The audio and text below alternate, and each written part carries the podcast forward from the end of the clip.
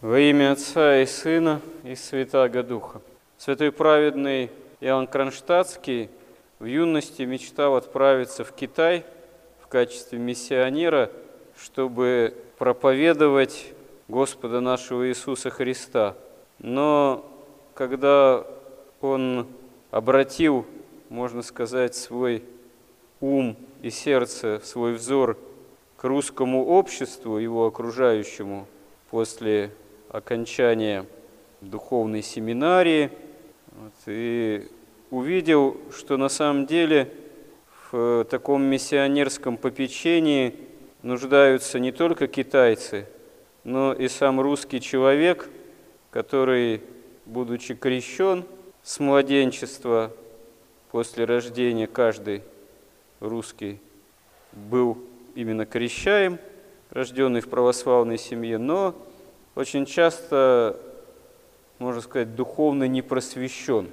Это действительно такой парадокс нашей истории, который во многом привел к революции, причем именно к революции одной из самых жестоких в истории человечества, потому что эта революция в течение далеко не одного года и даже десятилетия фактически была причиной одних из самых продолжительных и тотальных своей жестокости гонений, даже не просто против церкви, как некого института, но и против всего русского народа, как православного, что, в общем-то, можно даже назвать своего рода геноцидом, потому что безбожная идеология – хотя она позже и вооружилась такими патриотическими лозунгами, потому что стало очевидно, что иначе само государство, именуемое там, Советским Союзом,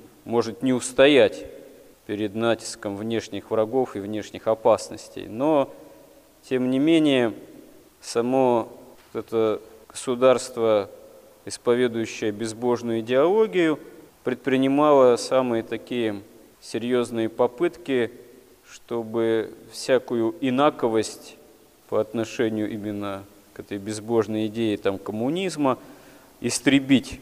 Ну а как ее истребить, как не истребить носителей этой инаковости, собственно говоря, христианского миропонимания. А как мы знаем, в переписи 36-го, кажется, года около и даже чуть более половины тех, кто в этой переписи участвовало, большинство населения страны указало, что считают себя верующими людьми православными, что было большим ударом для тогдашней власти и, может быть, даже потом и спровоцировало достаточно серьезные тоже гонения истребления именно православных в последующие годы конца 30-х годов.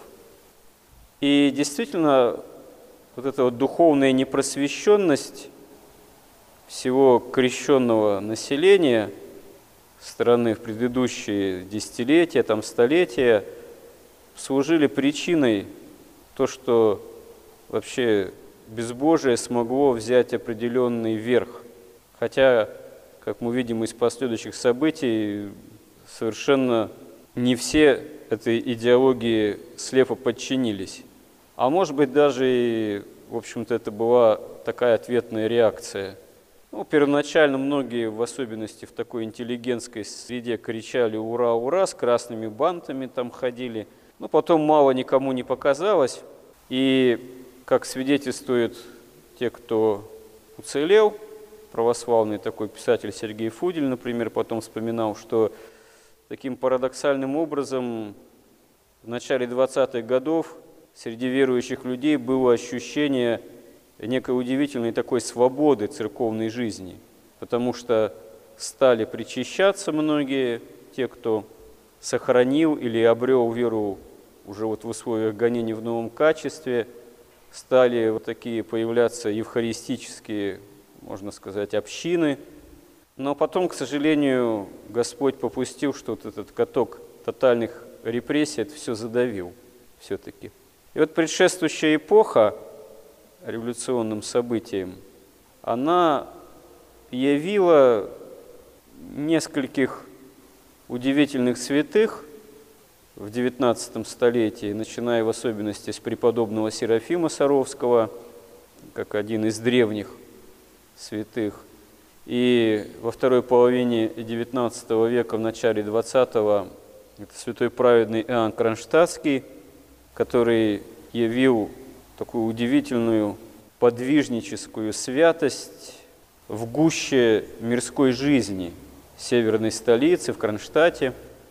И в этой святости, в этом подвижничестве это есть явление чуда, промысла Божьего. Оно по-своему тоже по-христиански парадоксально, потому что трудно даже судить, достиг ли святой праведный Иоанн Кронштадтский духовного совершенства как один из древних. Но мы и не прославляем его как преподобного. Хотя сегодня, когда чтец читал, начал читать канон, Иоанну Кронштадтскому он ошибся и стал именовать его преподобным. Но правильно, конечно, праведным. Но вот здесь есть разница между преподобничеством и другими ликами святости, потому что преподобничество подразумевает достижение духовного совершенства, а другие чины святости далеко не всегда. Мученики далеко не всегда были духовно совершенными при жизни, но они своими мучениями, кровью засвидетельствовали истинности веры во Христа. Иоанн Кронштадтский, он тоже в каком-то смысле как мученик выступает. Потому что если почитать его дневники, не подцензурные, не отредактированные, которые в наше время опубликованы сейчас оказались, мы увидим, какую жестокую борьбу он каждый день вел собственными страстями. И насколько нелегко ему это все давалось в гуще вот этого общества, часто пораженного уже маловерием и неверием. И здесь тоже такой вот парадокс, как мы в Евангелии слышим, Господь говорит, что если ты хочешь истинно помолиться Отцу Небесному, то затворись в келье и тайно сотвори молитву. И Отец, видя Небесный в тайне твою молитву, воздаст тебе в яве. И не творите милостыню при людях. Но если мы посмотрим на жизнь Иоанна Кронштадтского, мы увидим, что он часто милостыню творил и на людях, и к нему стекались очень большие средства – и молитвой он часто вынужден был и молебны служить, и исцелять прилюдно. Не противоречит ли это Евангелию? На самом деле нет, потому что это уже как раз элемент того, что Отец Небесный ему воздал в яве за его подвиг, который он нес в тайне многие годы своей жизни, ведя вот эту совершенно бескомпромиссную, ожесточенную борьбу со страстями собственными.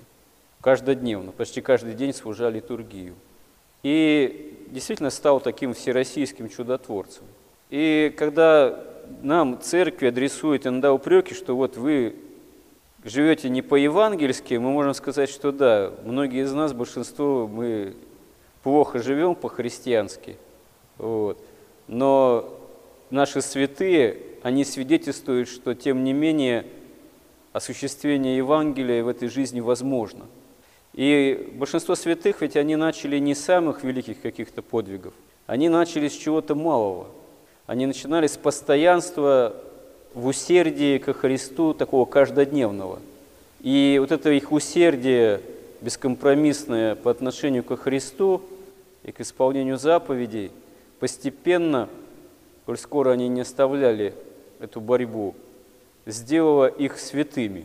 Господь им воздал за их тайное усердие явным прославлением пред людьми. Потому что это нужно и всему миру тоже, который вроде и отвращается от Евангелия, а тем не менее задыхается без святости, жаждет, чтобы все-таки святые были в этой жизни, в этом мире, потому что иначе совсем все окажется бессмысленным.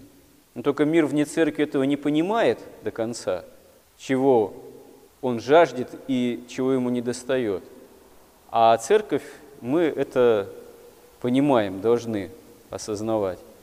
Это как сейчас вот некоторые говорят, а ну вот что мощи, там, ребро святителя Николая Чудотворца, вон в других храмах есть частицы мощей – Можно туда пойти без очереди, приложиться, узнать где. Ну да, но ведь э, не только важно, куда можно просто легко получить доступ, подойти, а важно, какое вообще усилие ты соборно в том числе можешь предпринять, чтобы действительно сподобиться быть причастным к святыне той или иной.